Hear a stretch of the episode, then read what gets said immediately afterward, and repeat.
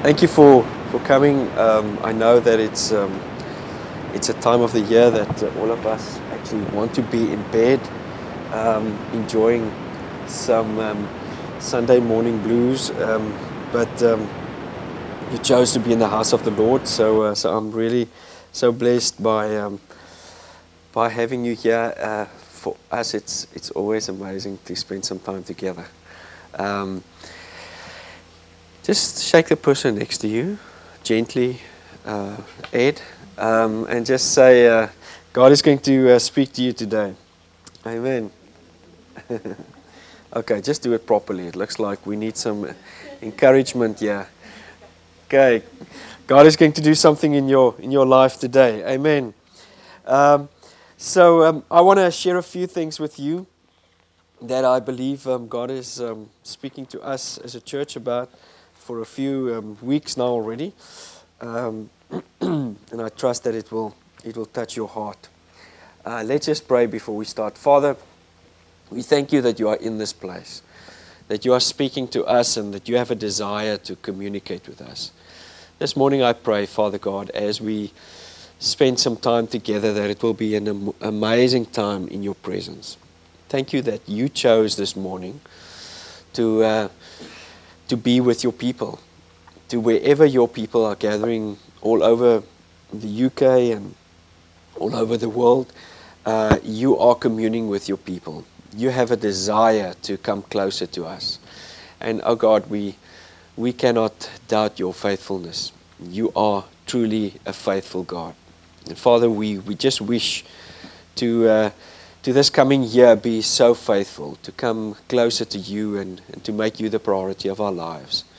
This morning we pray, Father God, that you will teach us how to, yeah, how to step into that place of, of faith, that place of stepping into the promises that you have for us.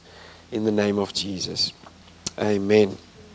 So I want to start with 2 Kings chapter 7. If you have uh, your Bible with you, please. Um, uh, turn to Second Kings because I think it will actually be a good chapter for you to read chapter 7 and even go to chapter 6 and uh, 5, 4, 3. There's a, such a context to, uh, to this loaded piece of scripture that I actually this morning can't spend too much time on the, the whole context of what Elisha, the prophet that followed up after Elijah, um, was going through but um, awesome things that happened in Elisha's life. Um, things that, um, that was even greater than Elijah ever experienced. Um, and uh, he was a man of God that, um, that if, I, if I read it, there was such awkward moments in Elisha's life where, you know, he didn't worry about what other people thought of him, what even kings thought of him, and how to approach kings. Um, for him, it was just about pleasing God and to... Uh, in his awkwardness, even be obedient, obedient to the letter. And uh, everything that uh, Elisha did was just being obedient to God. You know, if it was throwing a piece of wood in the water to get answer, or to um, to stand in the midst of a city where the Assyrians or the Syrians um, was um, was basically uh, about to invade and, um, and then he would stand in the midst of the city, uh, actually because they were looking for him. And then he would say to, to his servant, he would say, Listen, just look because there's more for us than against us. Um, the God that is for us is more than, than those who are against us. And then he would ask God to open the eyes of his um, servant so that he would see the armies of the Lord. And then he would, uh, you know, just see the amazing armies of God and he will not fear and he will actually, um, you know, trust God more. Things like that was busy happening, and you can go and read in chapter 3, 4, 5 these amazing things that happened in Elisha's life.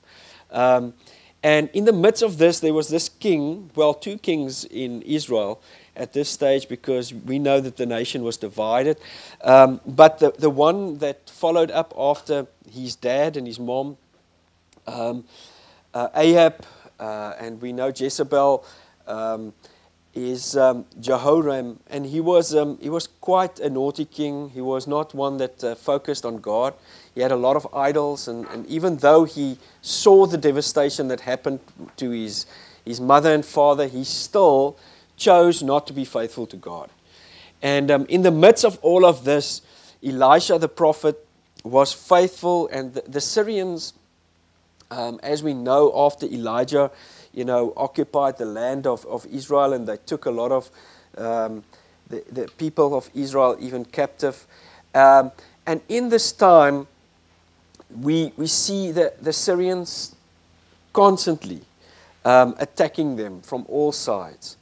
And, and this is a time when then the prophet Elisha was, um, was also asked, the king asked him to come and give him some advice. Um, and this happens in chapter 7 when the Syrians was on the border. This is now after these amazing things happen. So I, I want just to bring context again. So Elisha already showed to the king what amazing things God can do.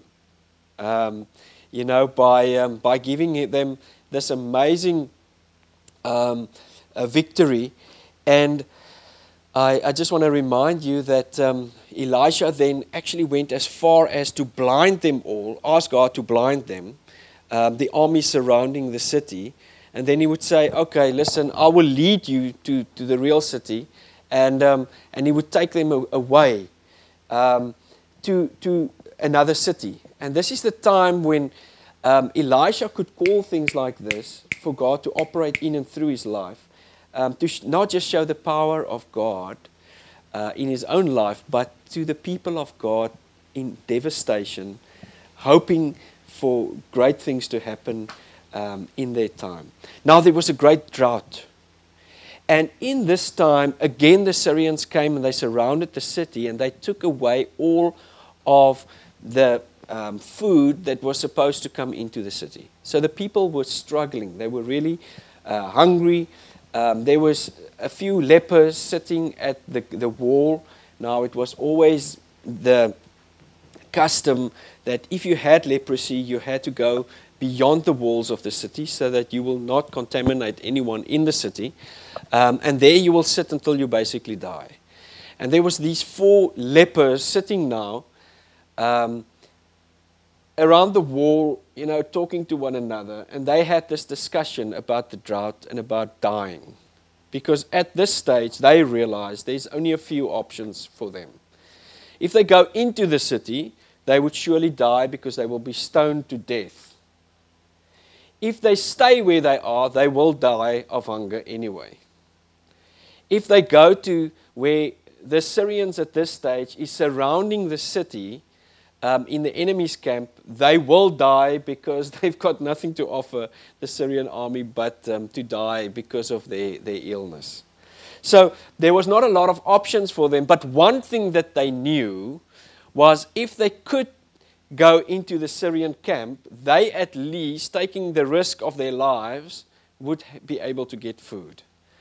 Um, and it's at this time that, that um, Elisha is prophesying to the king because the king is in desperation and surely he's not trusting any leper to bring hope to his nation. So he is now sitting in the city and he knows that there's no food to the people. And basically, they're waiting for the enemy to attack them when they are at their weakest. Uh, because that's what the enemy is busy doing to them is just allowing them to starve and starve and become weaker and weaker until they get attacked.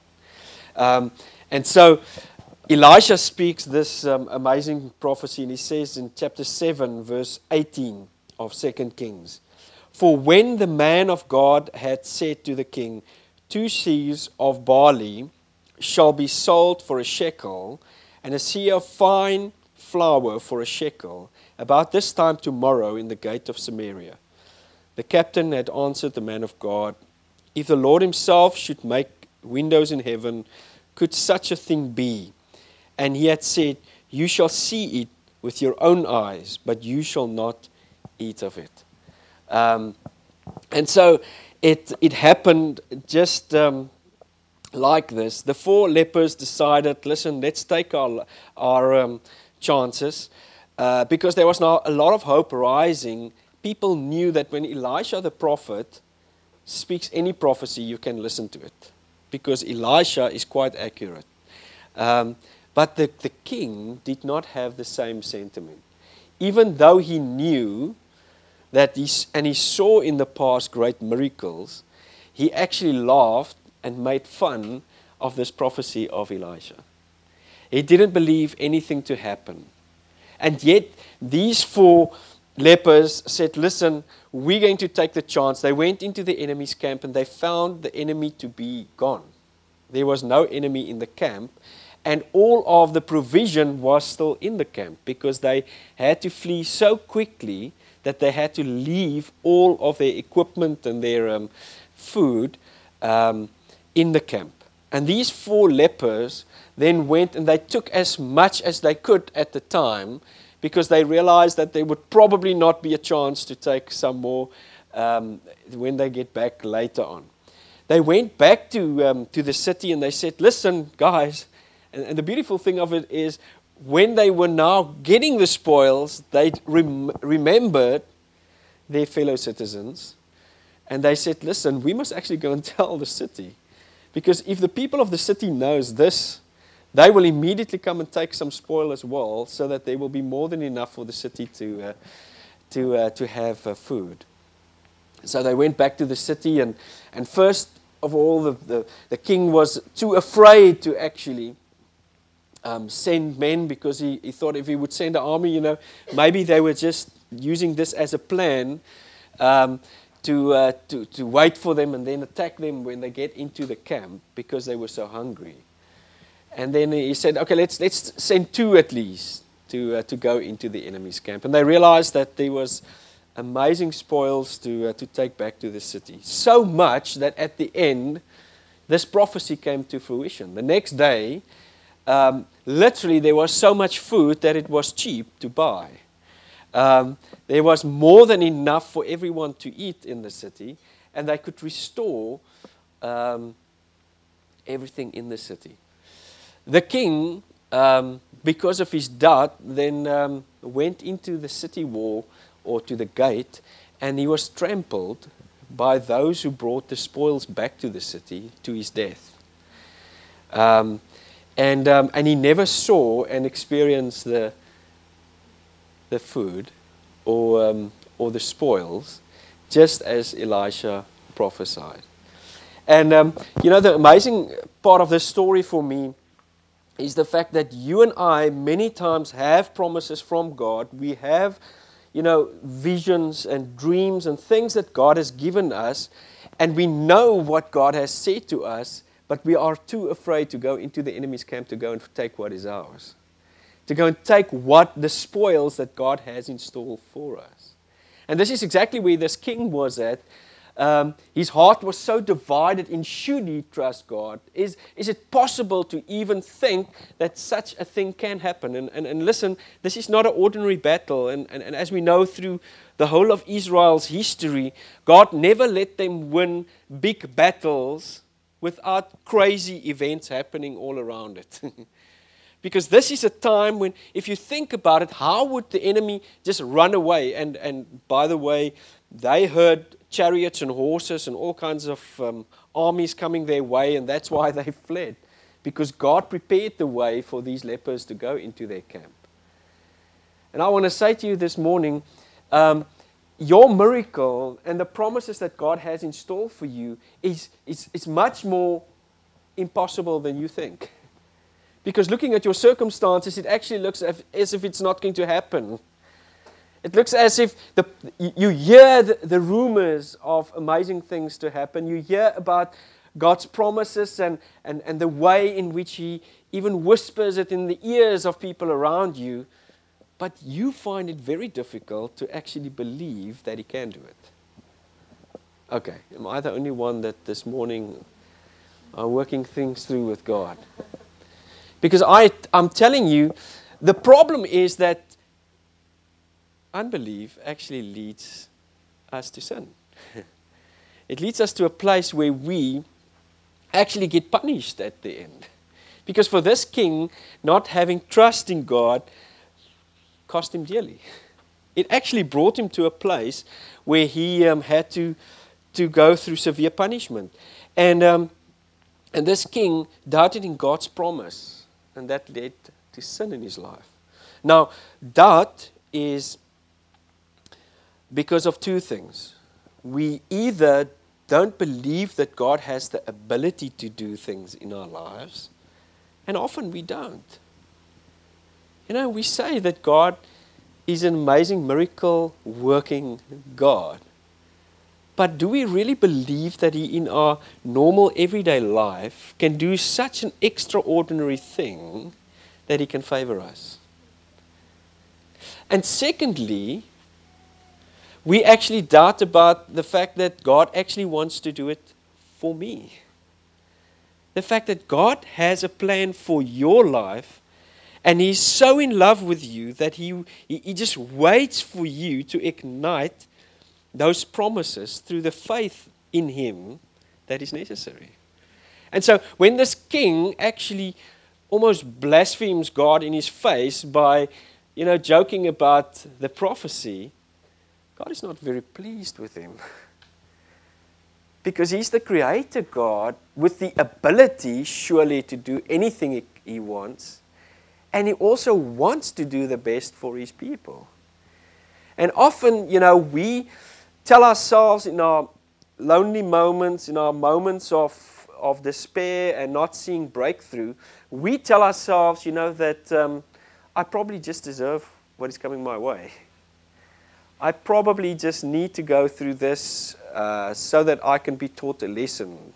Or I, uh, and yet, we are confused. Uh, uh con- uh, we confuse ourselves with a, with a God that loves us so much that He wants to give us the best thing possible. Do you think that Israel deserved it at this time? Do you really think that Israel, at this time of the history of the nation, God's people really deserve God to do such extraordinary things? And I'm telling you, if it was not for men like Elijah and Elisha and, and God's faithfulness to them, probably that nation would not have seen as much. But I can tell you, in your life, God loves you so much that He can't wait to bless you and bestow the promises that He has for your life um, upon your life. And, and this um, is probably one of the number one things that the enemy always used to paralyze Christians. Um, when they start to believe that God is not able and that God doesn't do, want to do it for me. So I just want to share with you about unbelief um, as sin, that it's a gross sin. That actually, if we look at Eve in the garden, um, she doubted God's intentions. The first thing that the enemy asked her was So, Eve, do you really think that God is that good? Do you really think that God wants the best for you? Um, so, so this is nothing new. Um, Jesus went through the same, being on the receiving end of people being in disbelief. Being in disbelief about his position, the promise of God, the fact that he was the promise of God, and that he was the Savior of the world at the time. And yet, people could not, through this disbelief, come to a place of faith so that they can receive whatever God uh, wanted them to give. And so, when the child went into the temple, one of um, the priests, uh, Simeon, would recognize that, listen, there's amazing thing happening here. This is the child that was promised all the time. The beauty of it is that that man could pick up on the faith and the truth of God in a time such as this. And if you look at this, I can, I can tell you this morning that we always want a scapegoat for what we are not seeing happening in our lives. And if I look at, you know, just uh, our situation in the UK at, at this time, ask a guy like Jeremy Corbyn at this stage um, how it feels to be blamed for everything that is not going right in the nation. Um, and while a, a, few weeks ago he was um, the answer to many, now everyone, if you put on the TV, is blaming him for for uh, being the op- bad opposition leader, being the people always look for answers and scapegoats for why things are not happening in their lives. You and I always look for excuses for why things are not happening in our lives. So when it comes to, to, to unbelief, I can tell you because we cannot connect ourselves to a place where we can say, God, I trust you and I have faith in you and I, I believe in you alone, we so often find ourselves using a scapegoat um, for our circumstances. So, scapegoat, when used as a metaphor, is um, someone selected to bear the blame for a calamity. Uh, scapegoating is the act of holding a person, group of people, or thing responsible for a multitude of problems. This is also known as frame up. Um, somebody must get the blame for uh, me not having a breakthrough. Now, we know through Yom Kippur in uh, the Jewish um, culture, there was um, always two goats that um, the priest would receive, and uh, there was lots thrown uh, to decide which one of the two goats would then um, be the, uh, the scapegoat. Um, that one would get a red tie around his um, neck, and the, uh, the priest would then lay hands on him and, uh, and send him into the wilderness with the sins of the people upon him. And that goat would even be thrown off the cliff uh, to get rid of the sin, to get rid and to punish you know, somebody else for the sin committed by many. And so that would be an atonement for sins being committed at the time in biblical times.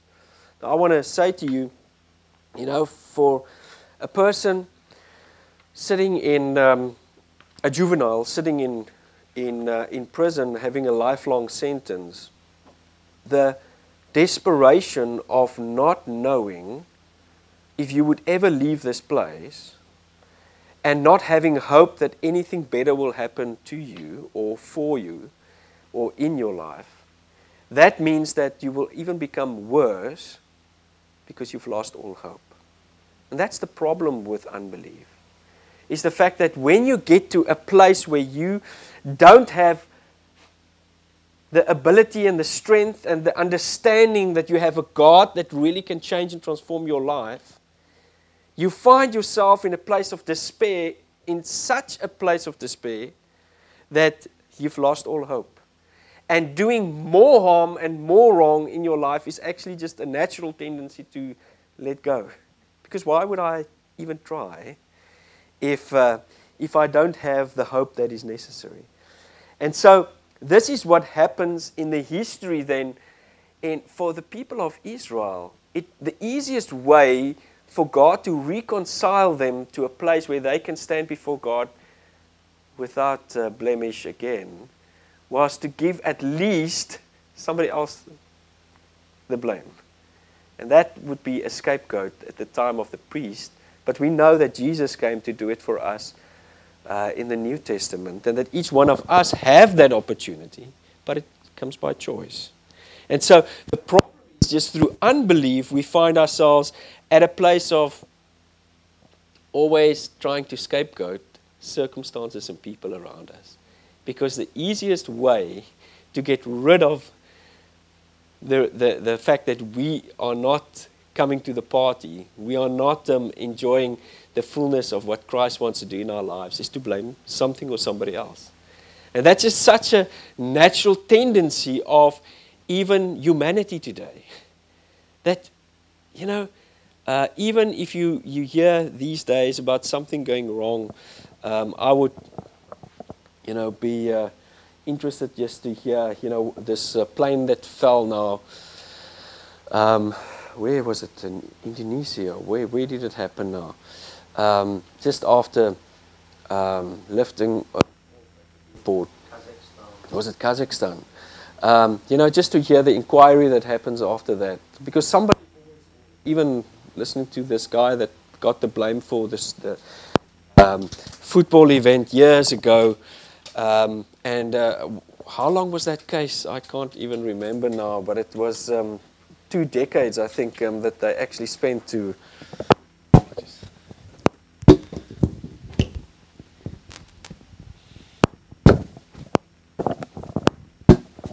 Okay, are we up and running again? Um, uh, almost two decades just to uh, to figure out, you know, with the Great Stampede, you know, who is really to blame? Because somebody must be blamed. And now with the fire here in London, somebody must be blamed. Somebody must be made the scapegoat so that everyone can feel better about their circumstances. And um, and you think, you know, how can one such a person take such a responsibility in the midst of being human and making one small mistake? And I, am not justifying, I can't justify any case right now, and I'm not saying that everyone, you know, is. Um, is not guilty. But what I am saying today is the natural tendency within us as humans is always to find blame upon somebody else so that we don't need to stand in a position of faith for ourselves. And the greatest killer of faith is the place of scapegoating. The fact that we are not taking responsibility of what God wants to do in our lives, the promises that He does um, want to bestow upon our lives. So, the second thing about um, unbelief being a sin is un- unbelief awaken and cultivate sin. It ignites sin to happen in our lives. Unbelief. You know, that's why people would sit 10 years in a church and still not know Jesus and still not have a life in abundance um, because of unbelief because they find it difficult to really believe that God has something more in store. Or am I wrong? Is there all Christians fired up and ready to go and doing great exploits for God? If I look at Europe today and I look at the UK, I can tell you that I see many people that is uh, confessing Christ as their savior and yet there's a lot of unbelief going on not being fired up by the presence of God in their lives. And unbelief reigns in their lives.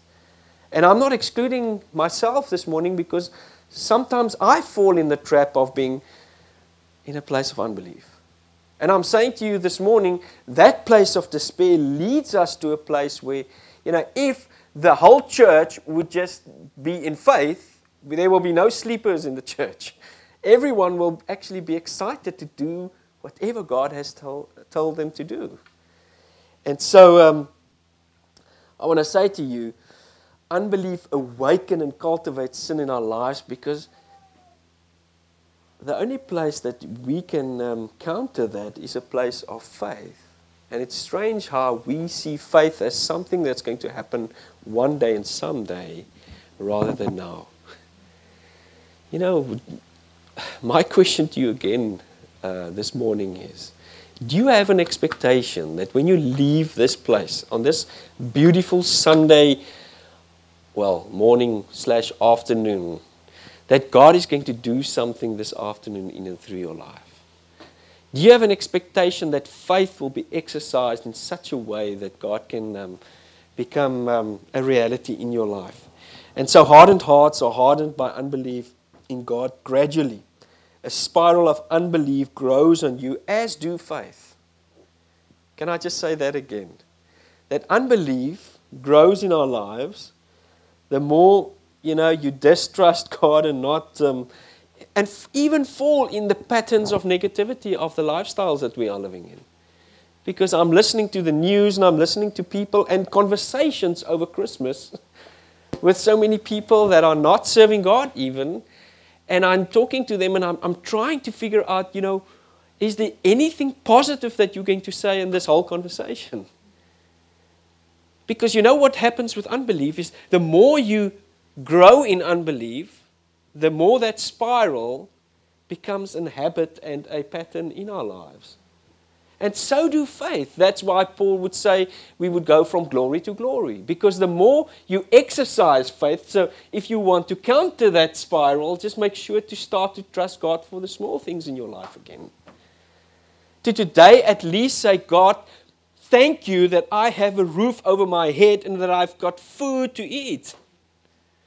And God, I, I just want to thank you for the fact that you have given me a free will, that you've given me a free choice, that you've given me the free opportunity to today share your gospel. There's so many people all over the world that today cannot confess their, their uh, faith. And I'm, I'm telling you, it's strange how we habitual, habitually just start to, to fall into negative patterns in, uh, in the society that we are living in. And, um, and you know what? Um, God wants us to, uh, to avoid those pessimistic um, you know, tendencies in our lives and become more faith driven people. People who can see the best um, out of 2020. People who can say, listen, I know that God has a good plan this year in store. I'm not going to measure it in, in um, you know, in, in, in certain physical goals because I don't know even how it's going to look. But one thing that I know is God has a pro- promise. And, and, and do God have a promise in your life? Is there a place that God has spoken to you about 2020?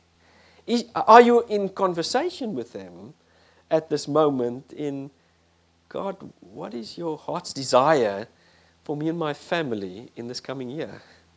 Because that place of faith inspires us when we, when we come to a place of, of victory in Christ and we say, Christ, because you have said, you know, Brexit is not going to be the worst thing that happened to this country um, uh, in the history.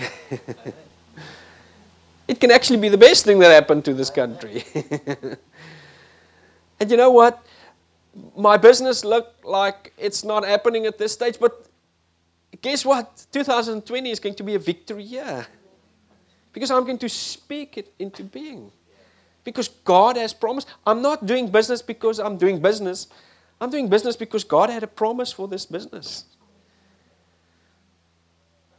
I'm not doing this job because it's the best thing that I can do. I've prayed for this job, and many other people prayed with me. And because they prayed with me, I know that God is going to be faithful in this.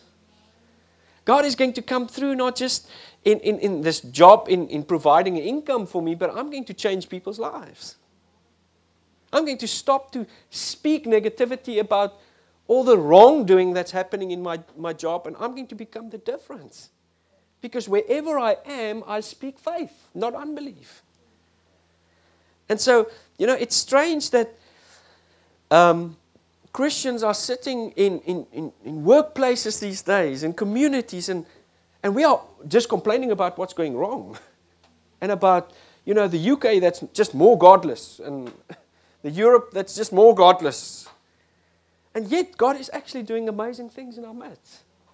We must start to speak the will of God again over this nation. We must start to prophesy again over the good works that God is doing. And yet, I don't see it even on our faces. We need to, to, to, to, to, to, to come in partnership with where Christ is at. And so, um, thirdly, unbelief paralyzes good works. Whatsoever is not of faith makes sense. Okay. Whatsoever is not of faith makes sense. Okay, I'm just teasing you, yeah.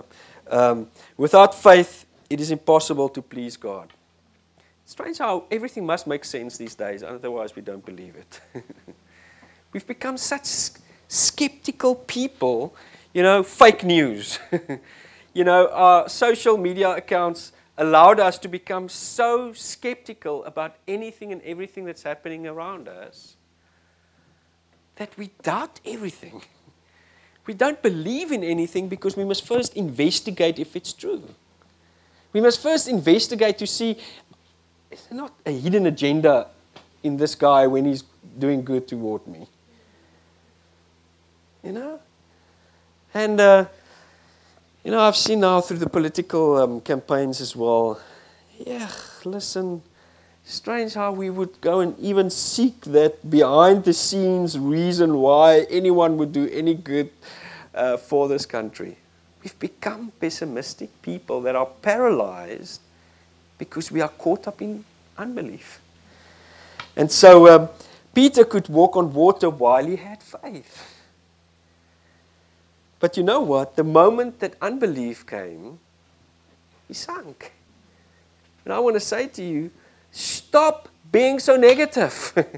stop moving along in unbelief in such a way that God cannot let you walk on the water.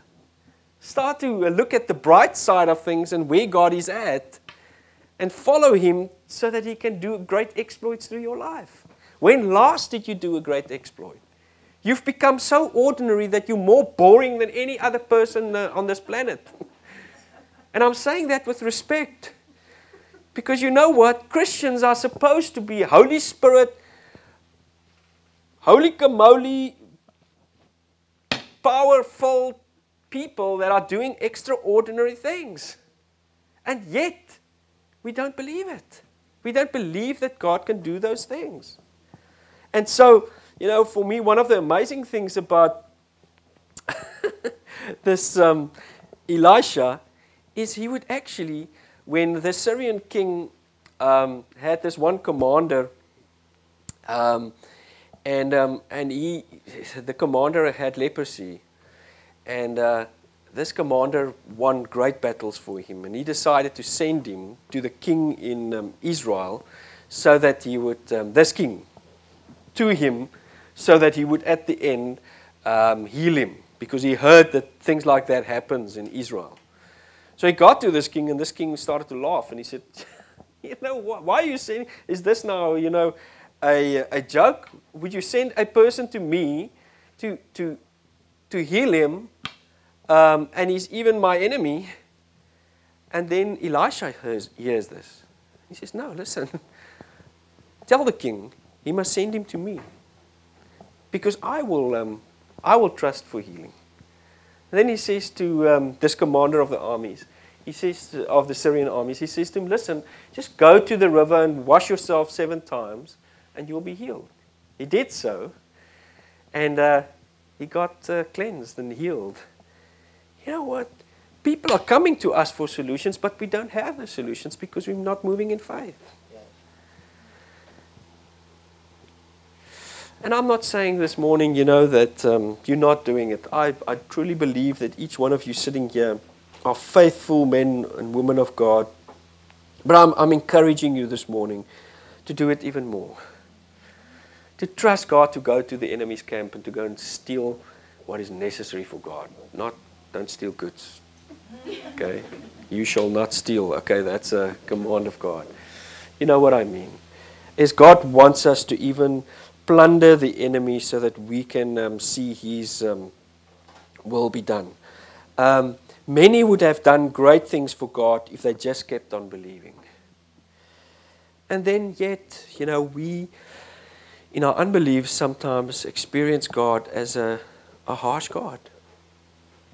Um, and uh, I want to remind you again of the, the guys with the talents.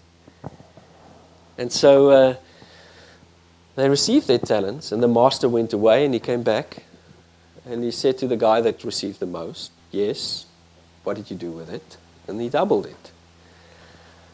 And the, the second guy, Listen, what did you do with it? I've doubled it. So well done, faithful servant. You'll receive your amazing reward. And then the third one, because he had unbelief, that his master would be faithful, received nothing, but more than nothing, he received eternal damnation. The sad reality of it is, it's the same master. But if you're the one in unbelief, if you can't trust the master, if you can't trust him to operate in your life, your perception about him will be different. It's the same master for, for, for all the servants. The, the, the servant that got second most could also have said, Listen, but why does he get more than me? And yet, he did what was the best that he could so that he could receive a great reward. And I can tell you in this life, it's strange how when unbelief get, gets grip on you, how we start to, to rather do nothing and not be faithful because we're offended with God. Because we can't understand God, why are you not coming through in my circumstances? God, you're not a good God. You're actually a God that curses. And yet, I want to tell you that it's the same Father that loves all of us the same. And each one of us have a different plate that we need to deal with. Not all of us will have Hollywood as our um, uh, uh, um, footstool. and we, I'm speaking that as a, as a, as a, as a encouragement. but I can tell you, God has given you a certain amount of faith and certain amount of resources necessary to fulfill the promise that God has for your life. And that's how faith works from glory to glory. You with little faith. You are just faithful with what I've given you. I can double that. Fourthly, unbelief is punished. Um, we've seen uh, Noah's ark. Those who didn't believe had to stay out of the ark to die consequence. Um, Moses and Aaron missed Canaan uh, with all the others um, that uh, could not go into the promised land when Joshua and Caleb came with the good report. We can do it. Yes, it is impossible. It's actually not supposed to happen. But we know our God. We're going to do this. We're going to see the positive report. We're going to choose not to believe the stats. There's many stats in your life that makes you to reason about what you should not do. And that's why I've, I've said, whatsoever is not of faith makes sense. and I know it's, you know, a little bit um, amplified. But what I can tell you is, guys, faith does not make sense. It's the place of faith that you and I enter into where God starts to uh, operate in and through our lives and we can see life again and, and, and excitement. Um, Jews crucified Jesus because of their unbelief. Number five, unbelief is the doomed sin. Um, only two sins were doomed in the Bible. The one is the, the sin against the Holy Spirit, and the other one was the sin of unbelief. Because um, it says that unbelief um, is sin and it leads to eternal hell. And uh, so uh, the second thing that I just want to say this morning, after um, sin is, uh, uh, uh, unbelief is a sin, is unbelief brings punishment um, when we embrace it. You will see it with your own eyes, but you shall eat not. This king was punished because of his unbelief. Um, you can know about Jesus and still miss eternity. We will rather struggle in our faithless, sinful lives than trusting in God and, um, and His life giving truth. And so, um, the third thing that I want to say is how do we fall into unbelief? And I'm going to quickly go through this this morning because I, I want you to even make notes. Because um, sometimes the enemy gets us caught up in these um, terrible um, Enstranglements, uh, so that we can't come to the fullness of faith. If we sin, we have no believing God's word. Because sin, if we are defeated in sin and we continually allow ourselves to fall in a sinful nature, that brings us to actually um, deny the power of the gospel to change lives and to give us the power to overcome every sin that is possible. And yes, I think the first thing that goes through your mind this morning is that sin is defined as these major sins that we know, you know, is so evident around us. But sin is unbelief. Missing the mark in not trusting God for what He wants to fulfill in your life.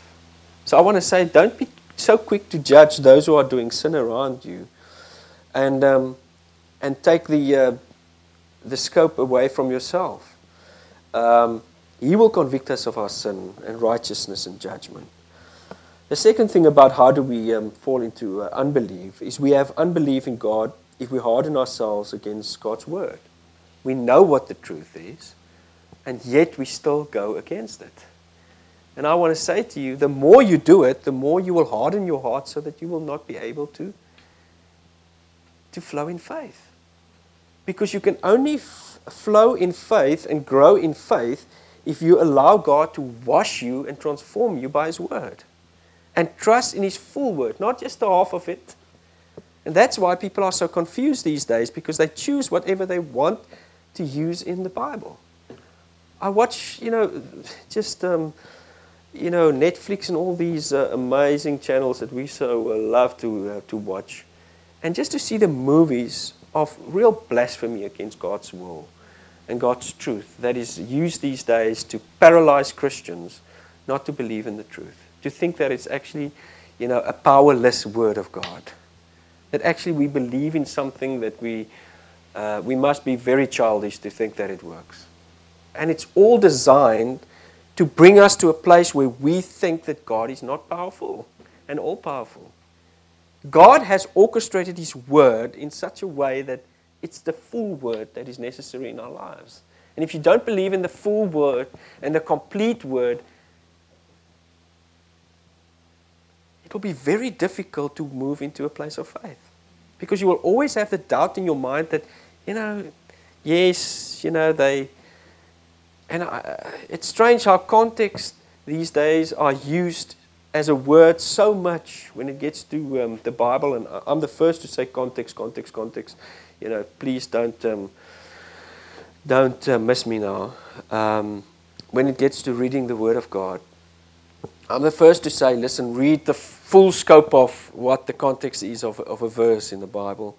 But it's strange how that same context conversation comes on the table all the time to, to tell us that, you know, things were a little bit different those days than it is today. Nothing is new under the sun. You know, just go and read Sodom and Gomorrah and then you will know what we are going through now.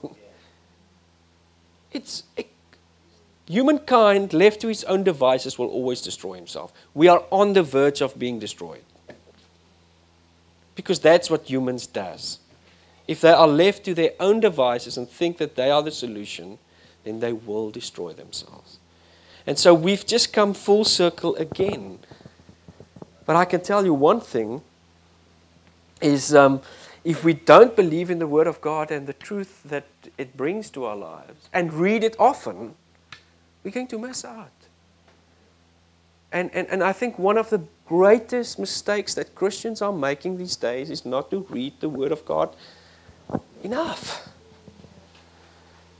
And, and I want to agree with what's that John Bevere um, clip that goes around these days, you know, that there's a direct correlation to anyone reading the Word of God and growth. I want to agree with it totally. I've not seen a Christian that is fired up with, uh, um, in, in, in their Christianity without being a constant reader of the Word of God. I've not seen this. Because there's definitely a correlation between those who are missing the point and their time spent with God in the Word. You can always ask people, you know. So you're struggling to, uh, you know, to uh, to spend, um, uh, to, to, to, to keep on focusing on God. You don't have a good relationship with God. Are you spending time in His Word?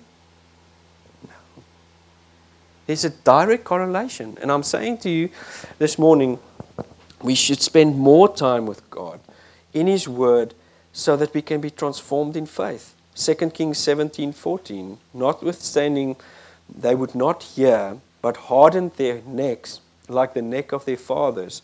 that did not believe in the Lord their God. Number three, about um, you know um, how do we, we, we fall into unbelief? We will have unbelief in God if we have no roots in the Word. John 16, verse 8 to 9. No, no, before I get there. Um, our unbelief in God is evident by the sin in our um, lives. Um, to continuously grow in faith, we must continuously learn to be rooted in God's Word. Luke 8, verse 13. It's not on the screen, so uh, make a note. They are they on the rock are they, which when they hear receive the word with joy, and these have no root, which for a while believe and in, no, this is wrong. Does anyone have a Bible here? Looks like Sufficio's, Sufficio's Bible is here. Let me just uh, read Luke chapter 8, verse 13. I don't know how my copy to the notes can be so wrong.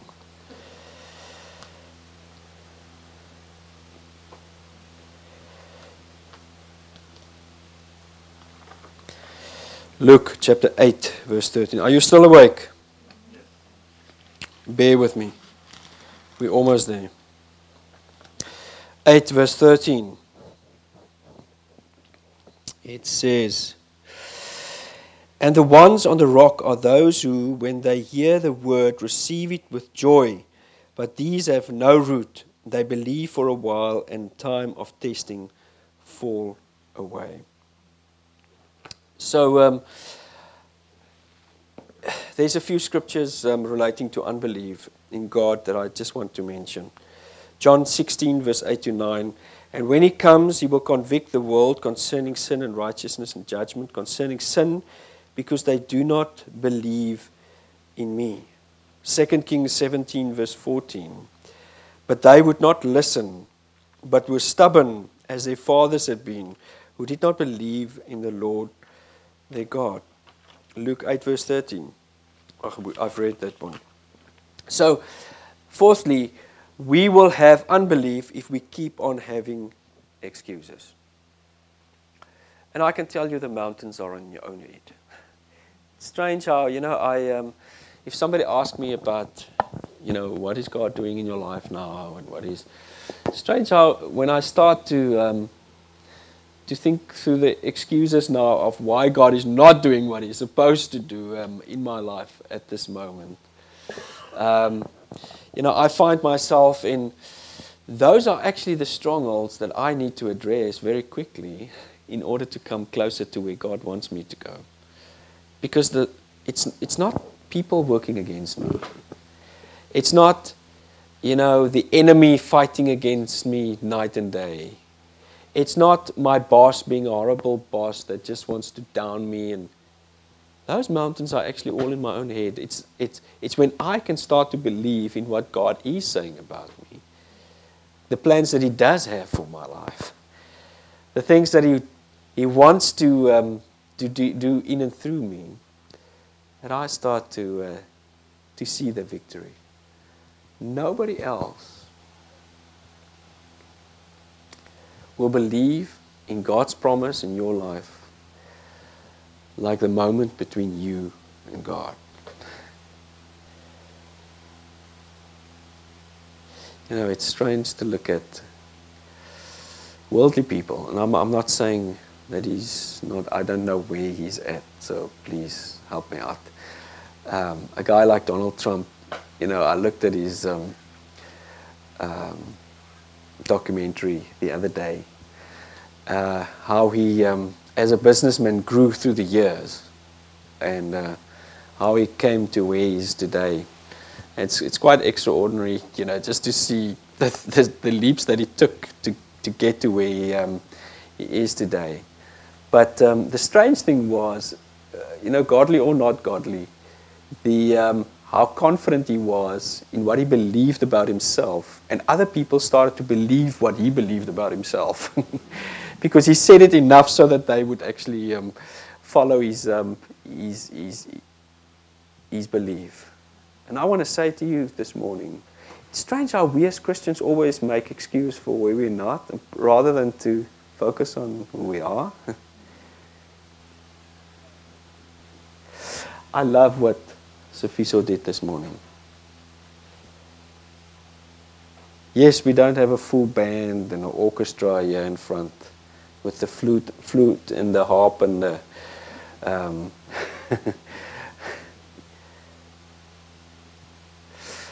but you know what? You can be very confident in what God has given you because that is enough. And as long as you're going to make excuses about where you're not, you will never be in a position to move where God wants you to be. And I want to say to you this morning God loves you enough that He wants you to start to believe what He believes about you. He wants you to change your thinking, your speaking, your way of doing things, to proclaim more, to complain less, and to start to act upon the promises that He has for you until you get it right.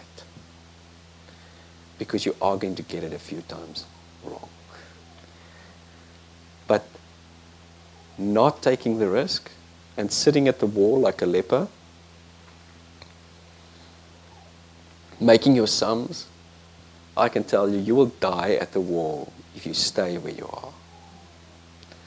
Unless you take your belongings the little that you have, even if it's a spade or a spoon, and you go and attack the enemy as hard as you can with God's promise, not without um, Him commanding you to go. But you do it because God will give you the victory. It's not through precision and amazing armies and the best armies in the world that God's people has won the greatest battles. It's through the most simple things that God has done for them so that He can be glorified. Let Him be at the end of 2020, let Him be the one to be gloried because you could never attain to it. But you've trusted Him.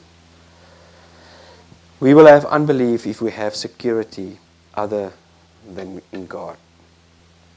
Um, and you know what? I, I really, I'm listening so carefully. I try to these days even get among people, you know, those family dinners or those Christmas parties that you have with people that you know doesn't need, uh, know God.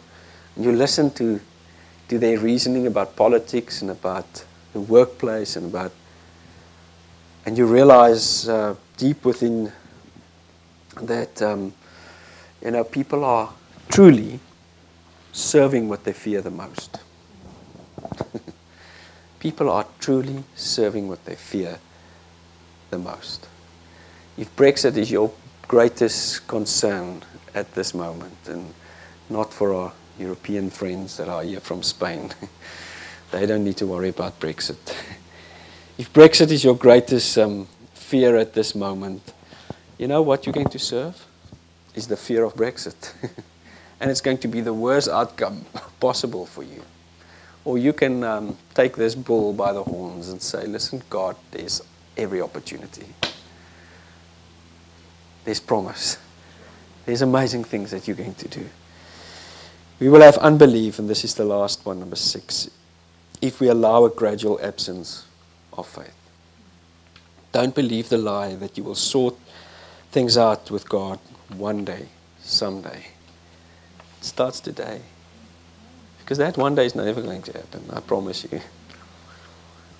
The fact that your spiritual growth is not where it's supposed to be your own mistake. God is very close. God is very committed. So don't tell me this morning that it's God's fault or your spouse's fault or who, who, who can get the blame here your boss's fault because he drives you to. I can tell you this morning, it's your own fault. because God is there. He's ready to receive you. He's, um, he's committed to do so, and He's committed to do so now.